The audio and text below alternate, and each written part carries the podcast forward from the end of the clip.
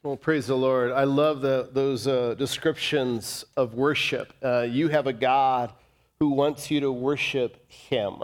You have a God who wants you to know Him. Yesterday, uh, or yeah, last night, we had our concert at the park at the Thornton Amphitheater. And there were people, while we were practicing, or the worship team was practicing, they would show up early. Uh, these are strangers. They would show up with their phones and they were recording the worship team worship. You guys remember that? Some of you were there. They were recording the worship team worship. And I looked at that and, and I saw that, and people were taking pictures.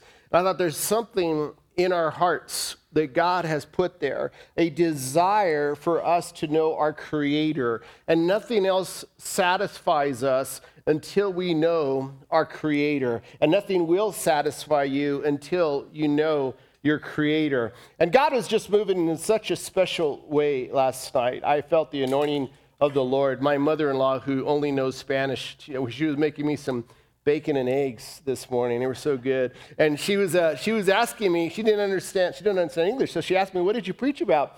And I told her, I know I preached about the woman who had this uh, hemorrhage, uh, 12, uh, bleeding for 12 years, and touched the hem of Jesus' garment. And, and she loved that story and she talked about it. And she told me, I just sensed the presence of God last night. And it was true.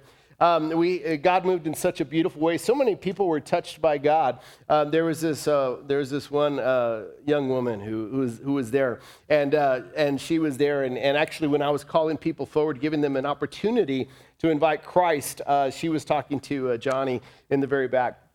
And I was like, I was like, oh, uh, Johnny, coming up here to pray. I had no idea he was in a conversation with a woman, and, and she was asking him, how do I accept Christ? That's what her question was, because she identified with a woman who had been, uh, you know, in that situation for 12 years. And, and Johnny was talking to her, and then, and then Johnny got my wife Grace, and Grace went to go pray for her. And this woman uh, turned her life to Jesus Christ for the first time last night. Glory to God. and it's just beautiful. It's a beautiful thing. And you know, she's even at church right now in the house, and she gave me permission to share that. So I'm so excited for that. We had a, I had another woman who uh, came up to me, and, and uh, she just moved from Aurora, and she's looking for a church in the area. And uh, when she showed up here in this area, she thought, I'm going to take my kids to a playground. So she chose the playground where we did the concert at the amphitheater. And it just so happened she's there looking for a church. She took her kids to the park and she hears music. She hears us worshiping. So she goes all the way to the front row and says, What's going on? And we say, Well, this is a church and we're getting ready. She says, I just moved here from Aurora. I'm looking for a church. And we said, Well, here's a card. She said, I'll be here this weekend. So she's coming to church this weekend. Now, let me just blow you away. Do you think it was God's will? for her to take her kids to that park at that specific time. Yeah, you can put your hands together. That's how God moves. God does things on purpose, and He's an intentional God. He desires for you to know Him intimately. Turn to the person next to you and just say, Get ready for God's word. Can you do that? And if you're watching online, I want you to just type in, Get ready. Can you do that? Um, today we're looking at a psalm, a psalm chapter chapter three. Uh, but before we jump into this, I have a song I want to quote by Olivia Rodrigo. Did you think you'll hear Olivia Rodrigo's name in church? She wrote a song named Traitor. How many of you know about Olivia Rodrigo? Raise your hand. Um, if you didn't, if you're not raising your hand, you're old. Let me just say that. the only reason why I know it is my daughter. Uh, she has this song by tra- uh, Traitor uh, lyrics, and and uh, I I get down to her. I I get I, I, hype. Is that right? Kaylee was trying to teach me how to. I'm hyped up about her. I'm hyped up about this. I'm I okay. Anyway, so she says this. Am I? Do I sound cool, Bryce? Do I sound cool? Is that hyped up? I get hyped. I that good? Uh, is that what everyone says? I jive with her. Is that right? Is that right? I don't know if you would. Oh. He said, I don't know if you would. That's what he said. I shouldn't have asked him. Here's the, here's the lyrics Brown, guilty eyes, and little white lies. Yeah, I play dumb, but I always knew that you talked to her, maybe did even worse. I kept quiet so I could keep you. This song right here is about a, a person who's, who uh, has experienced this traitor in their life. And, and I, I read that and I heard that song with my daughter, and I thought about what I'm preaching about. And this is exactly what King David is talking about in Psalm chapter 3. Let's stand up, guys. Let's read this together. Um, or you can, you can, you can uh, listen while I read. And um, just out of respect to the Word of God, let's stand. Psalm chapter 3. There's eight verses. It says this O Lord, I have so many enemies. So many are against me. So many are saying, God will never rescue him. But you, O Lord, are a shield around me. You are my glory, the one who holds my head high. I cried out to the Lord, and he answered me from his holy mountain. I lay down and slept, yet I woke up in safety. For the Lord was watching over me. I'm not afraid of 10,000 enemies who surround me on every side. Arise, O Lord. Rescue me, my God. Slap all my enemies in the face. Shatter the teeth of the wicked. Victory comes from you, O Lord. May you bless your people. Oh God, we worship you right now and we just submit to your spirit. I pray, God, that you uh, arrest hearts and minds here right now.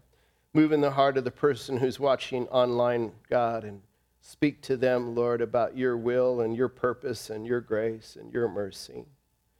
Change us, Lord. Holy Spirit, I know you're already in this place. You've already given me that assurance. And now I just want to publicly ask for your Spirit to lead me and guide me. You be my transcript. God, I pray that hearts turn to you in a way they never have. I pray there's no spectators in the house, no spectators online. I pray, God, that uh, they respond to your leading, God. Respond to your spirit, God. May we discover the beautiful, beautiful life of walking with you, Jesus, as knowing you as Lord and Savior and counselor and mighty God and Prince of Peace. So have your way here, God. It's in your name, Jesus, we pray. Amen. Amen. You may be seated. God is so good. God is so good. Um, today's title is uh, Facing my battles, facing my battles. And uh, if you look uh, in your Bible, it might have this, but in Psalm chapter 3, there's this, um, there's this little subtitle, and it says this a Psalm of David regarding the time David fled from his son Absalom. So this psalm is written about something that happened and it's involving David's son, Absalom. Um, so, this backstory is really important to understand because then it makes Psalm chapter 3 come to life. And the words just come to life because uh, you just understand what's happening. So, what I want to do first is I want to look at the backstory a little bit, and then we're going to jump back to Psalm chapter 3. But um, here's the backstory. Um, you find the story in 2 Samuel and all you have to do is look at chapters 15, 16, 17, and 18. And you read about his son Absalom. So Absalom was a good looking guy. Scripture says, I know some of you are thinking you could identify with that struggle. I know. Uh, scripture says he was good looking from head to toe.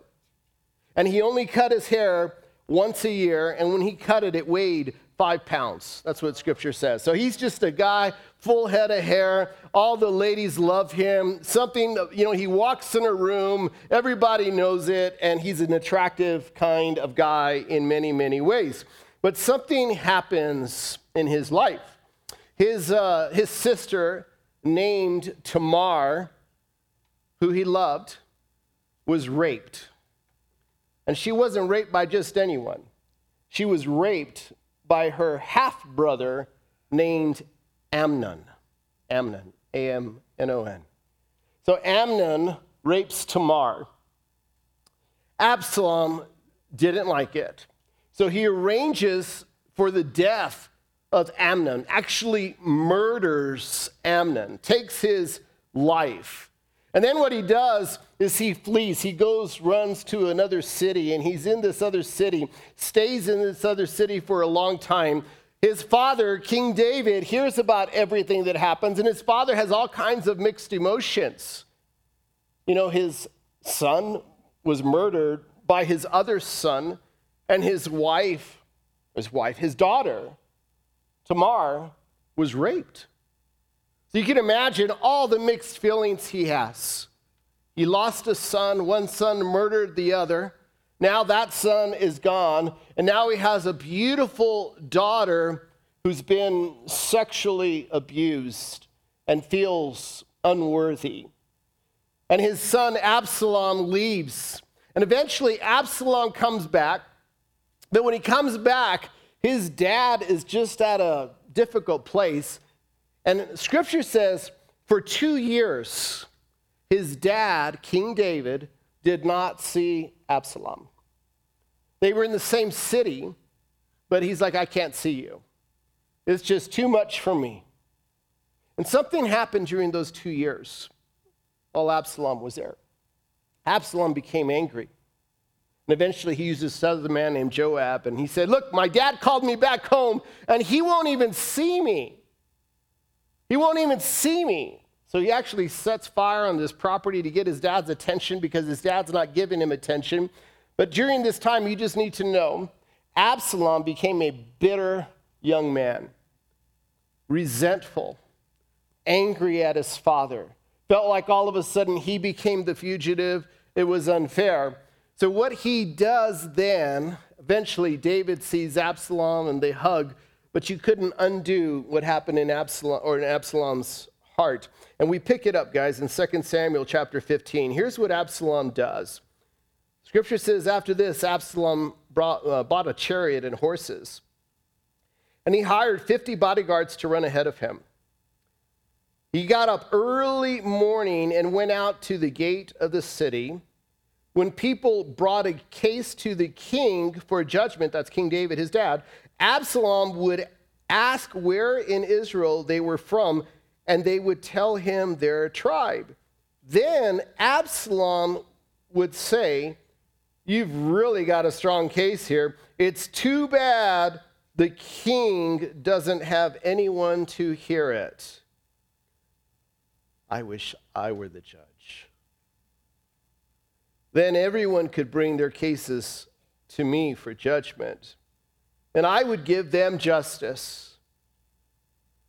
When people tried to bow down before him, Absalom wouldn't let them. Instead, he took them by the hand. And what did he do, church? And he, and he kissed them. He kissed them. Absalom did this with everyone who came to the king for judgment. And so he stole the hearts of all the people of Israel. After four years, how many years, church? How many years? Absalom said to the king, Let me go to Hebron to offer a sacrifice to the Lord and fulfill a vow I made to him. For while your servant was at Geshur and Aram, I promised to sacrifice to the Lord in Hebron if he would bring me back to Jerusalem. All right, the king told him, Go and fulfill your vow. So Absalom went to Hebron. But while he was there, he sent secret messengers to all the tribes of Israel to stir up a rebellion against the king. That's his father. As soon as you hear the ram's horn, his message read, you are to say, Absalom has been crowned king in Hebron. He took 200 men from Jerusalem with, his, with him as guests, but they knew nothing of his intentions. While Absalom was offering the sacrifices, he sent for Ahithophel, one of David's counselors who lived in Gilo. Soon, many others also joined Absalom and the conspiracy gained momentum. You think Absalom was over it? Not at all. Sometimes people say, I'm good, when they're really not good. You know what I'm saying? Sometimes they say all is good. Oh, I'm, I'm, fine. It's water under the bridge. It's not water under the bridge. They're soaking wet. You know what I mean? Sometimes people say stuff like that. In this situation, you, you see Absalom, David's son, is full of resentment and bitterness, and he wants to be king. So he connives, he schemes, and he steals the heart of people. That's what scripture says steals their hearts. They try to kneel down, and he's like, No, no, no, no, no, don't kneel down. And they kiss him, and he says, Oh, if I were the king, it would be different. Daddy, King David, doesn't know anything about this. He's whispering in the shadows behind King David's back. He's forming an alliance. He's targeting the influencers of the community. He's speaking to them and telling them lies and saying this thing, and he's trying to win them over. And what's worse is they believe him. They believe him. And Absalom hires or gets these guests and says, Hey, when you blow this trumpet, I want everyone to say, I'm the king. I want everybody to say that. David is doing his best to be pleasing under the eyes of God. He knows nothing about this. This is going on for four years, and he knows nothing about it. And David eventually hears about it, and scripture says David decides to flee. David didn't have it in him to kill his own son. So Absalom literally steals the hearts of the people, and they believe him. Let me ask you this Have you ever had an Absalom in your life? You know what I'm talking about? Someone spreading lies about you. Maybe they speak about your character. Have you ever had an Absalom? Maybe, let me ask you this question Have you ever been an Absalom? Have you ever been an Absalom? Absalom will talk behind your back. Absalom will be winking when you don't even know it. They'll be speaking secrets in the shadows, in the corners. They'll be talking about you behind closed doors, talking about you when you're not around. You can't trust them. You look into their eyes and you think there's something about you that I don't feel like you're really with me. Have you ever had an Absalom? And then someone tells you, oh, but so and so said this about you, or whatever. And you're thinking, what is that? What, what's going on? What is going on? They only want to hurt you. They only want to hurt you. You know, a lot of times I, I preach I preach messages every weekend, and uh, by the grace of God, He decides to use me. And there's certain messages that are more personal to me than others. This is one of those that's really personal to me. I've had Absaloms in my life. I could give you names of Absaloms in my life. People that I thought were for me, people that I thought I could trust people who I invested in, people who I loved, people who I prayed for, and they became Absaloms in my life. Maybe you could say the same thing. So in Psalm chapter 3, David says this prayer, and it is incredibly rich. So this prayer comes from David, and he's running from his son Absalom and he's out there and he's like a fugitive. And he says this prayer. In verse 1, he says this Oh Lord, I have so many enemies, so many are against me. Have you ever felt like you just have more enemies than friends? You know what I'm talking about? I mean, I mean, think about this. How many friends do you have that are really friends that you never have to question their love or their faithfulness or their loyalty, and you can reach out to them at any, I mean, how many friends, I'm not talking about your dog or your fish or anything like that. I mean, how many friends do you have that you know they have your back? I bet you only need one hand. I bet you only need one hand. There's nothing like a true friend. A true friend has your back even when you're not asking them to have your back. You know what I'm talking about? A true friend you can trust.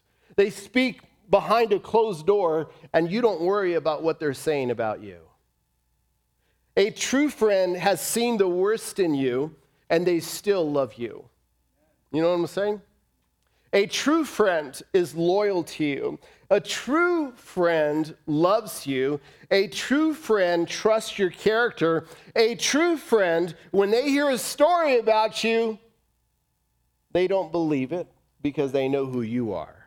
That's a true friend. How many of those do you have? How many of those? Here's my prayer at Thorn Creek because I believe a true friend you can, you can call at 2 o'clock in the morning. How many of you have a true friend that you can call at 2 in the morning? Not your spouse, she's captive audience. I'm not, or, you know, I'm not, or he's, I'm talking about a true friend you can call at 2, at 2, in, 2 in the morning. Uh, here's my prayer is everyone, everyone who attends Thorn Creek has a 2 a.m. friend. Preferably someone who also attends Thorn Creek. Someone that you can call at 2 in the morning I know a lot of you I can call at 2 in the morning. A lot of you men, you're so loving to me. I can call you at 2 in the morning and I know you'll listen. But Absalom was not a 2 a.m. friend. And look what, I mean, David feels like he's being surrounded by enemies. He's almost like at this point of paranoia. And it's like, you know, I can't trust anything that's happening. My own son is betraying me. The enemies are everywhere. So I'm just going to keep my cards to my chest. I'm not going to tell anyone anything because trouble surrounds me everywhere. Problems surround me anywhere, everywhere. And verse 2 it says this So many are saying, look what they're saying, God will never rescue him. That's what they're saying. This is what David is hearing from on the streets. They're saying God will never rescue him. Well, this is below the belt. Because you know what they're saying? David has done so many shady things. David has lied and he has cheated. David has sinned before God. David has treated everyone so bad that even God will not take care of him. This is a character assassination. Have you ever had a character assassination? It's horrible It's horrible. Someone calls you a liar. Someone calls you a cheat. Someone calls you a fake. A character assassination. And David's enemies are attacking him. And to be honest with you, for a pastor, there's nothing more hurtful than a character assassination. Because our life is a life of integrity before God. And when my character is attacked, they're attacking my calling. They're attacking my, my role, my position, my, my, my, the favor of God. They're attacking everything. But when your character is attacked, it doesn't matter what you say, does it? Have you noticed that when someone doesn't believe you, it doesn't matter what you say, they don't believe you, do they? When you are viewed a certain way, it doesn't matter what you, you can show them documentation, but if they believe you're a liar, that doesn't help at all. They have come to conclusion about who you are. And they're saying this God will never rescue David. I like what T.D. Jakes said because this is something that we, uh, we can all get swept into. Worry worships the words of the enemy. When someone speaks something to you and you know it's not true, you don't have to swallow that, those words. You don't have to accept those words. Here's David's scary thought. Here's his nightmare. Here's maybe what he was thinking. What if they're right? What if I am a fake? What if God's really not with me? What if I'm not the person I thought I was? And all of us have been there before where we second guess ourselves. And we wonder, you know what? I, you know, maybe I'm that bad guy. Maybe, maybe I'm not where I thought I was. Maybe I'll never be. Maybe I could never attain to that level. Maybe I'll never. And, and Satan is known as the accuser. He's the father of lies, and he will speak to you at vulnerable moments, moments of guilt and shame and spiritual fatigue. The enemy will speak to you to try to discourage you and to create a wedge between you and God and you and others. So you've got to you've got to consider the source.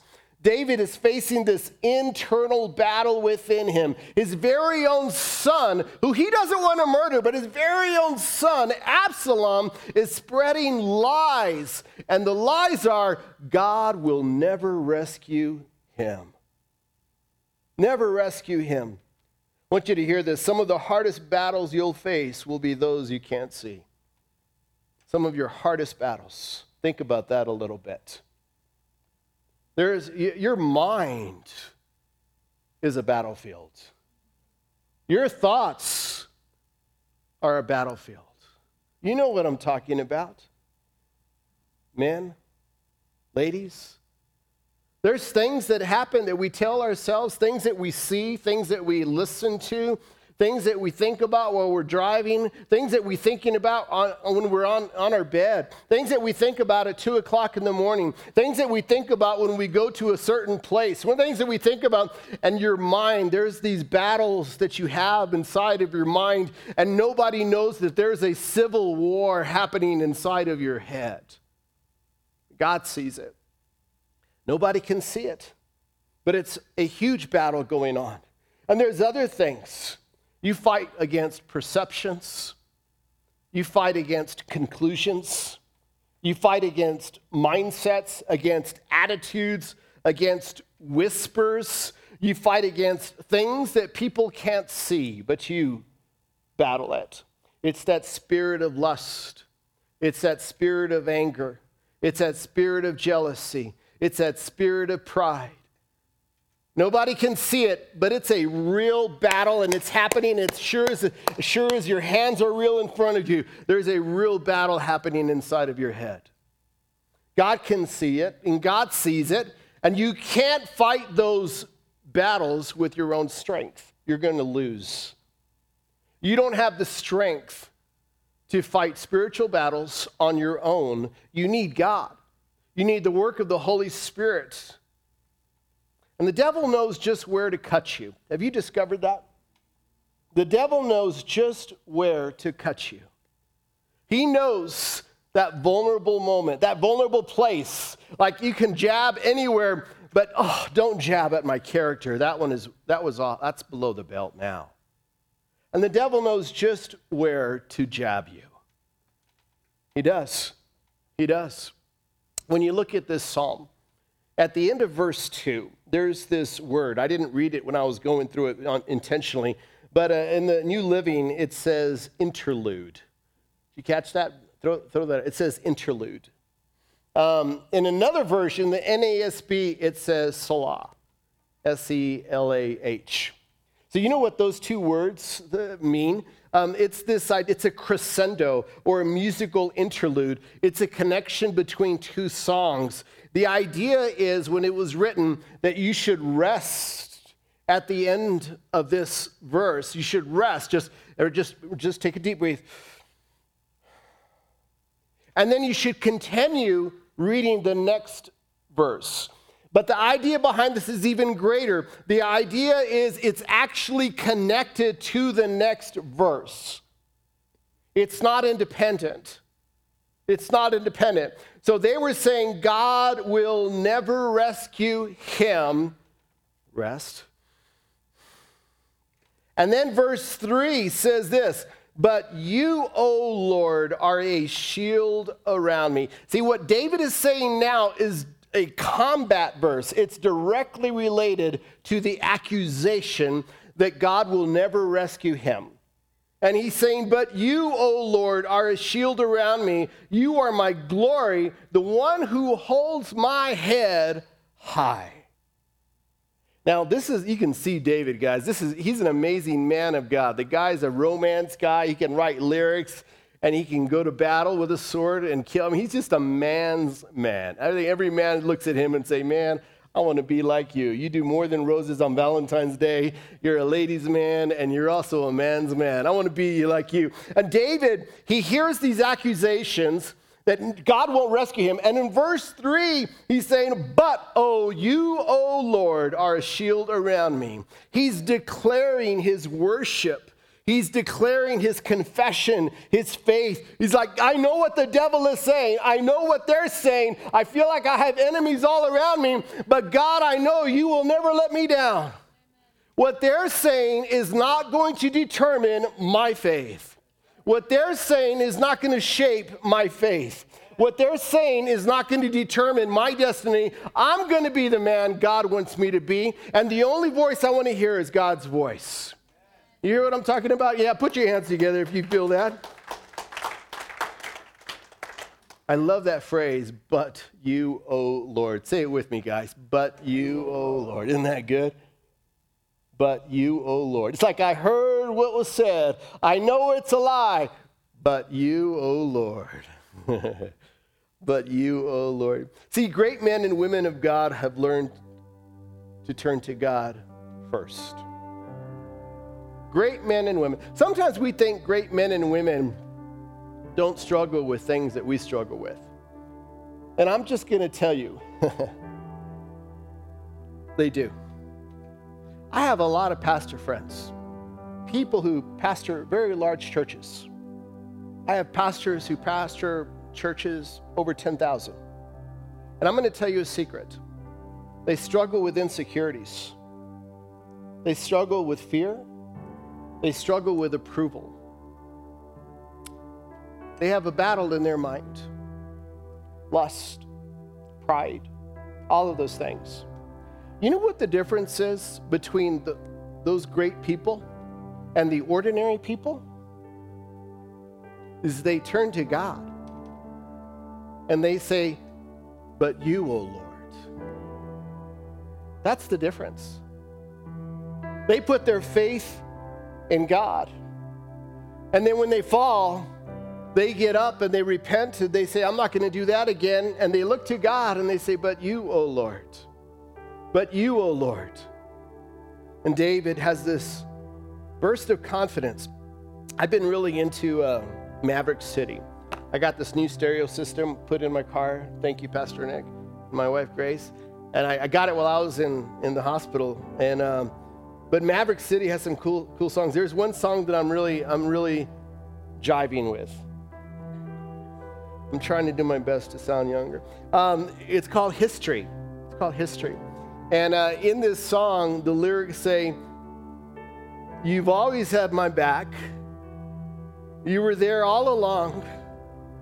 You've always had my back.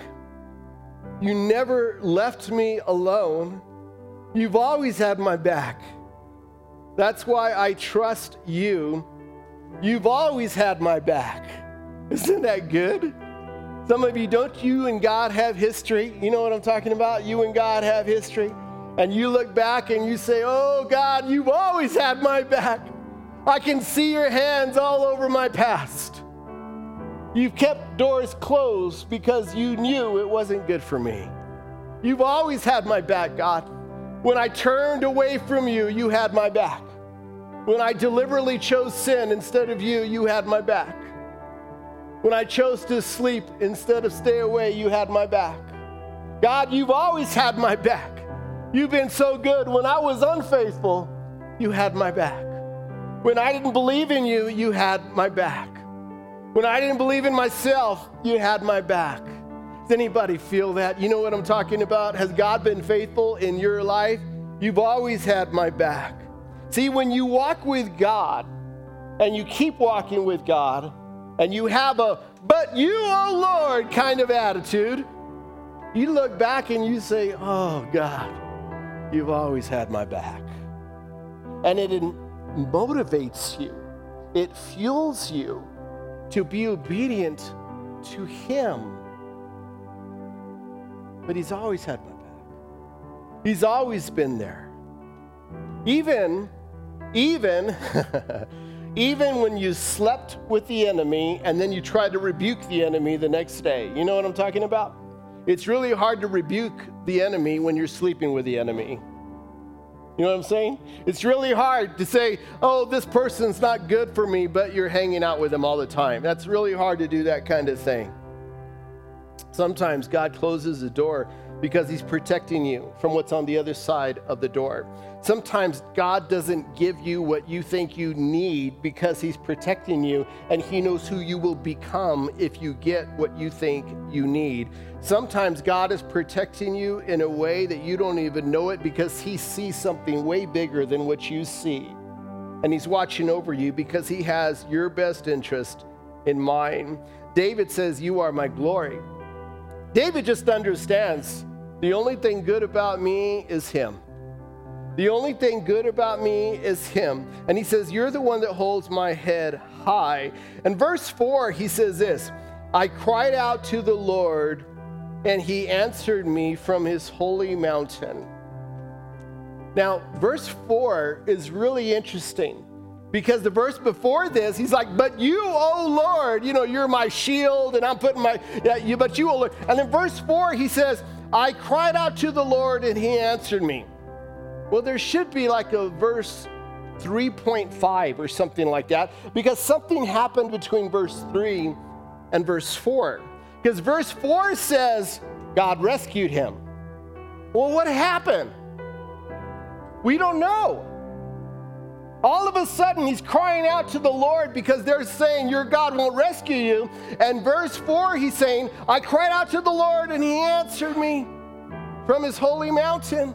Something happened in there. There's this new confidence, amen. There's this new confidence inside of David that he didn't have before. It's a new confidence. I want you to hear this. God can touch you in a certain way that you have new confidence, even though your reality hasn't changed. Oh, this is so good, guys. God can touch you in a certain way that you have new confidence even though your reality hasn't changed. You could worry about something. You can be in the middle of a storm in your life. You could feel like there's enemies all around you. Oh, but one word from God you're hanging out in your bedroom, or you're in your office, or you're in the car, or you're at school, or you're sitting down by a tree, or you're on a walk, whatever it is, and it's that one word, and God speaks to you, and God gives you this word, and all of a sudden you're done with that prayer time. It's like, oh God, I'm good now. You know what I'm talking about? I'm good now, God. I, nothing has changed, but you now have this confidence inside of you that God is with you and He's going to take care of you, and you have nothing to worry about because God spoke to you. That's the power of God's Word. Your reality may not change, but you know God is with you, and that's enough. And that's where David feels. He's like, Oh God, go God. I cried to you and you answered me. Glory to God. See, God is bigger. And did you notice he cried to God from his holy mountain? He's referring to Jerusalem. Well, who's in Jerusalem? Absalom. Absalom is there in Jerusalem, in the city of David, in the holy temple. And David flees Jerusalem and he's running from his son, but he knows that God is God of Jerusalem. Even though Absalom is there spreading lies, speaking secrets and shadows, he knows God is still God of Jerusalem. Do you know what I'm talking about? This is such an important part, guys, right here. This is so big. In other words, you can cry out to God. You may see a stubborn heart, but you know God can change any heart. You may see that boss who maybe is not favorable to you, but you know who has your future. You may see the need, but you know the provider. You may see chaos, but you know who holds the stars in order. You may feel exhausted, but you know the giver of strength. You may feel betrayed, but you know the one that is closer than a brother. You may feel beaten down, but you know who has your future. You may feel empty, but you know who makes you full. You may feel discouraged, but you know the encourager. You may be confused, but you know the author of peace Jesus Christ. Jesus Christ. He's the answer to everything. So, regardless of what problems you're facing in life financial, marital, whatever it is you know the God who sees everything, the God who knows everything, the God who's in control, and that God is with you. So, the real question is do you know God? Is He your God? Is He your God? David says this He said, I lay down and slept. Such a, this is like scripture. I lay down and slept. Some of you, you can do that. You can, you can, like, you know, this is biblical. I'm going to take a nap right now. I'm not talking about those of you who wake up at the crack of noon. I'm not talking to you. I'm talking about laying down and sleep. Yet I woke up in safety, for the Lord was watching over me. I love what this one scholar said. He said, God sustains us in our sleep, but we take it for granted. Think of it. You are asleep, unconscious, dead to the world yet you breathe. Your heart pumps, your organs operate. The same God who sustains us in our sleep will sustain us in our difficulties. Isn't that good? The same God. See, some of you get sleep, but you don't get rest. There's the difference. You go to bed worried, and you wake up worried. You know what I'm talking about? You have all this stuff swimming in your head when you go to bed, and you get six, seven, eight hours, whatever, of sleep, and you wake up feeling like you got three hours of sleep. It's because you're not getting rest. You need to give it to God. You need to trust God with your life. David had this assurance, and you know what he said? For the Lord is watching over me. He had this moment with God where he recognized you know what? I know, you know, my son Absalom is spreading lies, and all the VIPs and the influencers, they're believing his lies. But God spoke to me, and I had this new confidence. And I don't care what happens because God is watching over me. You know what I'm talking about? Some of you know what I'm talking about. You're like, God is watching over me. Someone needs to hear that. God is watching over you. Turn the person next to you and just tell them, God is watching over you. Type in the chat, God is watching over you. God is watching over you. Is that a game changer? Absolutely, it's a game changer. God is watching over you. So, what do you have to worry about? Just turn to God and give Him your entire life. The God who sees everything. God is watching over you. And verse 6, he says, I'm not afraid. This is so beautiful. Let's read it out loud. I'm not afraid of 10,000 enemies who surround me on every side. Do you see his confidence? He went from Absalom is spreading lies and there's this unknown number of people that are believing the lies, and it's affecting David's reputation, his perception, it's affecting how they view David, all of that stuff. But David has this moment with God, and he comes to this realization that God is watching over him. And he says, I don't care if 10,000 Because God is behind me, God is before me, and God is beside me. Bring it on. Bring it on. Because my God is with me. And I don't care. It's just a number. I've learned me plus God is greater. And that's enough. And he says, I don't care if 10,000 are around me. 10,000. Because God is with me. See, with Jesus at your side, you don't have to be afraid of 10,000. Paul said this in Romans. He said, If God is for us, who can be against us. And David says, Arise, O Lord, rescue me, my God. And this is so cool. Slap all my enemies in the face. Does anybody want to come up so I can slap them to show them what, show everyone what, what, some of you are pointing to other people. That's not what I'm thinking. Slap all my enemies in the face. Shatter the teeth of the wicked. Like, this is bigger than a Mike Tyson punch. I mean, this is way bigger. Shatter the teeth of the wicked. And this right here reminds us that we have a God who not only wants you to experience a little victory, he wants you to experience complete victory. He doesn't want you to just get by.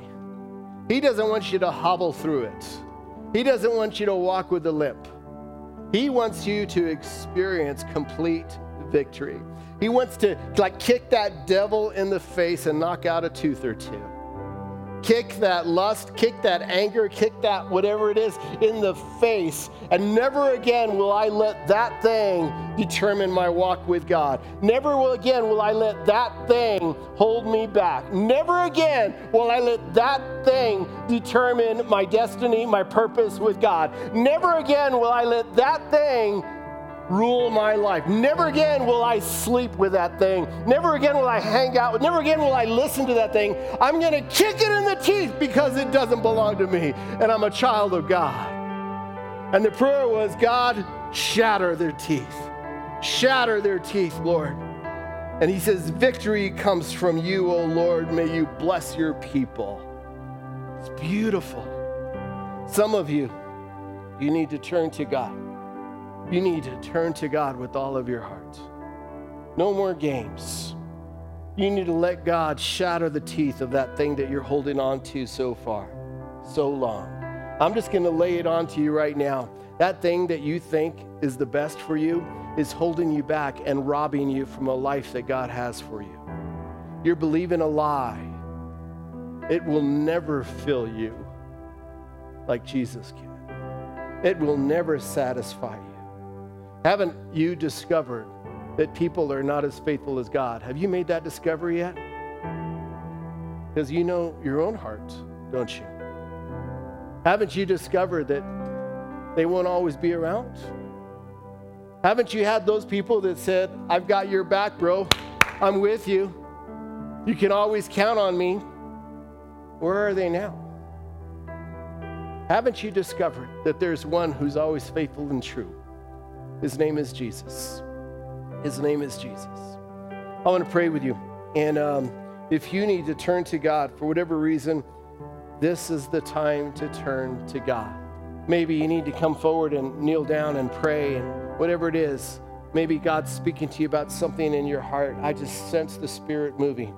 And I want to encourage you just to respond. You have a moment right now to turn to God. Let's pray. God, thank you for your grace and your love. You're so good. God, thank you for Psalm chapter 3. We're reminded that you are greater. It doesn't matter what 10,000 do or say or surround us, it doesn't matter. We're surrounded by your love, and we choose to worship you. We choose to worship you even when we feel surrounded. Maybe you need to say this Jesus, I want you to be my Lord and Savior. Make that your prayer. Jesus, come into my heart. Forgive me for my sins. Forgive me for sleeping with my enemies. Forgive me for trading you in for